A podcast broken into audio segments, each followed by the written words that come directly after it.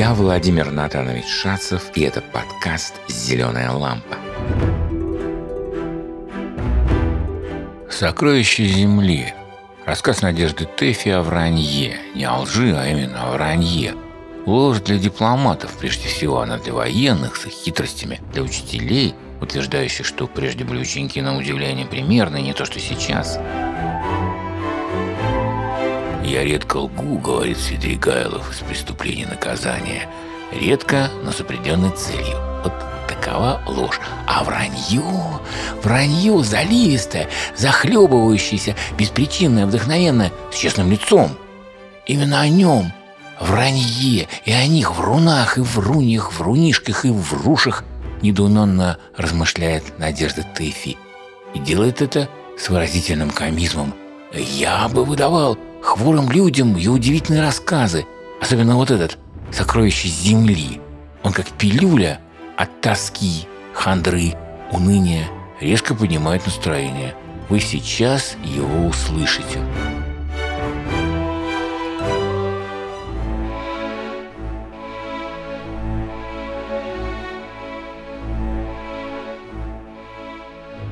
Вранье всегда интересовало меня как нечто загадочное и недосягаемое для меня. Практически я только раз познала его, причем потерпела полный фиаско. Было мне тогда лет одиннадцать, и училась я в одном из младших классов гимназии. И вот однажды учитель русской словесности – желая, вероятно, узнать, насколько связно могут его ученицы излагать свои мысли в повествовательной форме, спросил. Кто из вас может рассказать какое-нибудь приключение из времен своего раннего детства? Никто не решался. Тогда учитель вызвал первую ученицу, и после долгих усовещеваний она со слезами на глазах пробормотала – что у нее в детстве было только одно приключение. Она съела краски, принадлежавшие старшему брату. Учитель был недоволен. Ну что это за приключение? И главное, что за рассказ? Разве так надо рассказывать? И неужели же никто из целого класса не может припомнить и изложить никакого происшествия из своего детства? Вот тут-то на меня и накатил великий дух вранья. Прежде чем я сообразила, что со мной делается, я уже стояла перед учителем и, глядя ему прямо в лицо честными глазами, говорила «Я могу рассказать!» Учитель обрадовался, долго хвалил меня и ставил всем в пример. «Ну, а теперь послушаем», и я начала свой рассказ. Насколько я припоминаю, он был таков. Мне было всего два года, когда однажды ночью, проснувшись, я увидела страшное зарево. Наскоро одевшись, «Да ведь вам всего два года было, как же вы сами оделись?» – удивился учитель ловкости гениального ребенка. «Я всегда спала полуодетая», любезно пояснила я и продолжала. Наскоро одевшись, я выбежала на двор. Горели соседние дома, горящие бревна летали по воздуху. «Ну-с», — сказал учитель. Я почувствовала, что с него все еще мало. Летали по воздуху. Вдруг я увидела на земле среди груды обломков лежащего мужика — он лежал и горел со всех сторон. Тогда я приподняла его за плечи и оттащила в соседний лес. Там мужик погасился, а я пошла опять на пожар. «Ну?» – опять сказал учитель. Пошла опять, и там огромное бревно упало мне на голову, а я упала в обморок. Вот и все. Больше ничего не помню. Рассказывая свою повесть, я вся так горела душой в никогда еще не испытанном экстазе, что долго не могла вернуться к прерванной жизни там, на второй скамейке у окна. Все кругом были очень сконфужены. Учитель тоже. Он был хороший человек, и поэтому ему было так совестно, что он даже уличить меня не мог. Он низко нагнулся над классным журналом и, вздыхая, стал задавать уже заданный урок к следующему разу.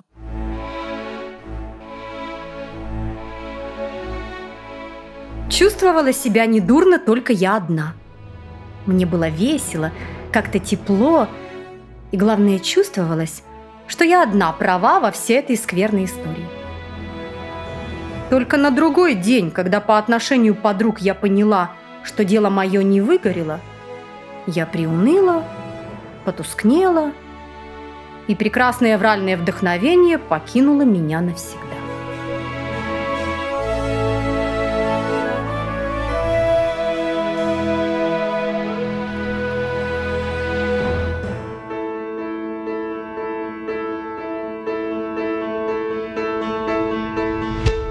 Рассказ продолжится после перерыва. Второй части Надежда Тэфи описывает еще несколько примеров заливистого такого вранья. Использую этот перерыв, чтобы еще раз попросить вас, дорогие наши слушатели и их родители, выставить нам оценку и написать отзыв о нас на Apple Podcasts. Это поможет новым слушателям найти нас, а ведь нет больше награды за нашу работу – чем постоянно растущая аудитория. Отзыв займет минуту, а наша благодарность за это будет бесконечной. Спасибо!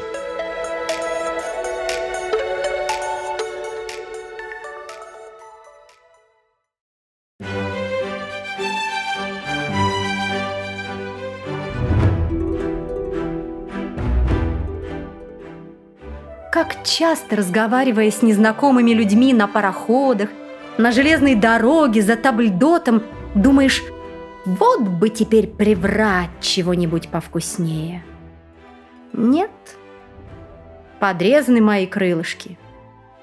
Слушаю, как врут другие, любуюсь, завидую горько, а сама не могу. Вот как отравляет душу первое разочарование хорошо врут маленькие девчонки. Одна пятилеточка рассказывала мне, что она знала собачку, такую бедную, несчастную, все четыре ножки были у нее оторваны. И каждый раз, как собачка мимо пробегала, девочка от жалости плакала. Такая бедная была собачка. Да как же она бегала, когда у нее ни одной ноги не было, удивилась я. Девочка не задумалась ни на минуту. А на палочках. И глаза ее смотрели честно и прямо, и уголки рта чуть-чуть дрожали от жалости к собачке. Глубокую зависть возбуждала во мне одна добрая провинциальная дама – Брала она бескорыстно, самоотверженно, с неистовством истинного вдохновения и, вероятно, наслаждалась безгранично. У меня в гостиной, когда я жила в Харькове, были огромные зеркала, гораздо выше потолка, рассказывала она и вдруг спрашивала. «Как вы думаете, сколько стоит вот эта мебель, что у меня в будуаре?» Рублей двести. Не знаю. Пятнадцать рублей, отчеканивает она. Быть не может. Два дивана, четыре кресла, три стула. Пятнадцать рублей. Глаза ее горят, и все лицо выражает восторг, доходящий до боли. «Пятнадцать рублей!» Но зато вот этот стул, она указывает на один из трех, стоит 35. Ну почему же? Ведь он кажется такой же, как и другие. Да вот подите. На вид такой же, а стоит 35. Там у него внутри сиденья положена пружина из чистого мельхиора. Они очень неудобны, эти пружины. На них ведь со всеми сидеть нельзя. Чуть сядешь – адская боль. Так на что же они тогда, да еще такие дорогие? А вот подите. Она даже вспотела и тяжело дышала, а я думала, ну к чему она так усердствует? Чего добивается? Если она хотела прихвастнуть дорогим стулом, чтобы я позавидовала, вот, мол, какая она богатая, тогда зачем же было сочинять, что вся мебель стоит 15 рублей? Здесь, очевидно, не преследовалась цель самовозвеличения или самовосхваления. Откуда же это все? Из какого ключа бьет этот живой источник? Встречала я и вранье совсем другого качества. Вранье унылое, подавленное. Производил его и вдобавок в большом количестве один очень степенный господин, полковник в отставке. Лицо у него, как у всех воролей специалистов, носило отпечаток исключительной искренности. Это какой-то фанатик правды, думалось, глядя на его выпученные глаза и раздутые ноздри. Врал он так. Если яйцо очень долго растирать с сахаром, то оно делается совершенно кислым от того, что в нем вырабатывается лимонная кислота. Это испробовал один мой товарищ в 1886 году. Или так – в стерлядях масса икры. Бывало на Волге в 1891 году поймаешь крошечную фунтовую стерлядку, споришь ее ножом, а в ней фунтов 10 свежей икры. Шутка сказать? Или так? Я этого Зелимхана еще ребенком знал. Придет, бывало, к нам, весь дом разграбит, Мальчишка шести лет. Уж я его сколько раз стыдил в 1875 году. Ну что из тебя, говорю, выйдет? Нет, ни за что не слушался. Все это рассказывалось так безнадежно уныло, и чувствовалось, что рассказчик до полного отчаяния не верит ни одному своему слову, но перестать не может. Точно он необдуманно подписал с каким-то чертом контракт, и вот теперь, выбиваясь из сил, выполняет договор. Если оборвать этого несчастного, он покраснеет, замолчит и только посмотрит с укором. «За что мучаешь? За что обижаешь? Разве я виноват?» И стыдно станет. Ему я никогда не завидовала. Его работа тяжела и неувлекательна. Но опять-таки – Откуда она? Зачем? Кто ее заказал? И делается досадно, что вся эта энергия, для чего-то с такой силой вырабатываемая, пропадает даром. Но верю, что это недолго протянется. Верю, что придет гений, изучит эту энергию, поставит где нужно надлежащие приборы и станет эксплуатировать великую вральную силу – на пользу и славу человечеству. Почтенный полковник получит штатное место, и, может быть, энергии его вранья будут вращаться десятки жерновов, водяных турбин и ветряных мельниц.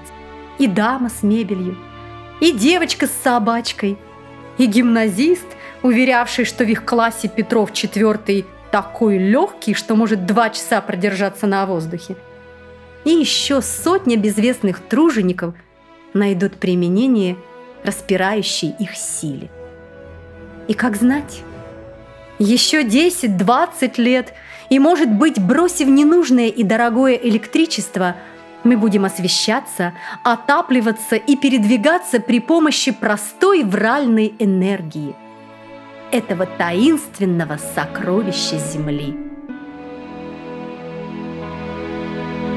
Ах, сколько еще богатств у нас под руками, и мы не умеем овладеть ими.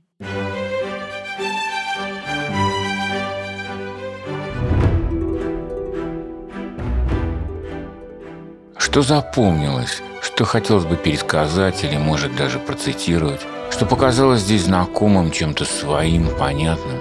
Мне, например, вот такое не забыть. Лицо у него, как у всех вралей специалистов, носило отпечаток исключительной искренности. Так и хочется рассказать почти подобной фразы о себе. Когда я вру, то люблю искоса быстро посмотреть в зеркало. Лицо у меня в этот момент носит отпечаток исключительной искренности. А вам хотелось бы такое предложение так переделать, чтобы оно рассказывало о вас.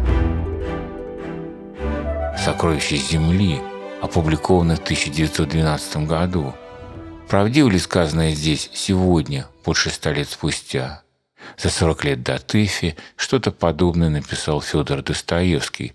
Его очерк «Нечто вранье» начинается вопросом и утверждением «А чего у нас все лгут, все до единого?» Можно ли согласиться с мнением Федора Михайловича Достоевского? Читая «Надежду Тэфи», все забываешь. Хохочешь, хохочешь, можно свалиться со стула или с дивана. Так что ребенок при таком падении как-то, скорее всего, сгруппируется, а взрослый рухнет основательно. Может, это, впрочем, только мой личный опыт. А при этом есть «Сокровище Земли» какой-то смысл. Вот есть он. Есть ли в этой новелле, а в вдохновенных в ролях какая-то идея. Может, тут всего лишь что-то простенькое, как говорится, чтоб поржать. В любом случае, проза Тэфи сильна блистательным юмором. Она, Надежда Тэфи, по выражению Михаила Зощенко, знала тайну смеющихся слов. А смешное отвлекает от неприятностей, утешает, лечит, вызывает улыбку, улыбку счастья, притом не мгновенную, а если перечитаешь, например, «Сокровища Земли», долговременную.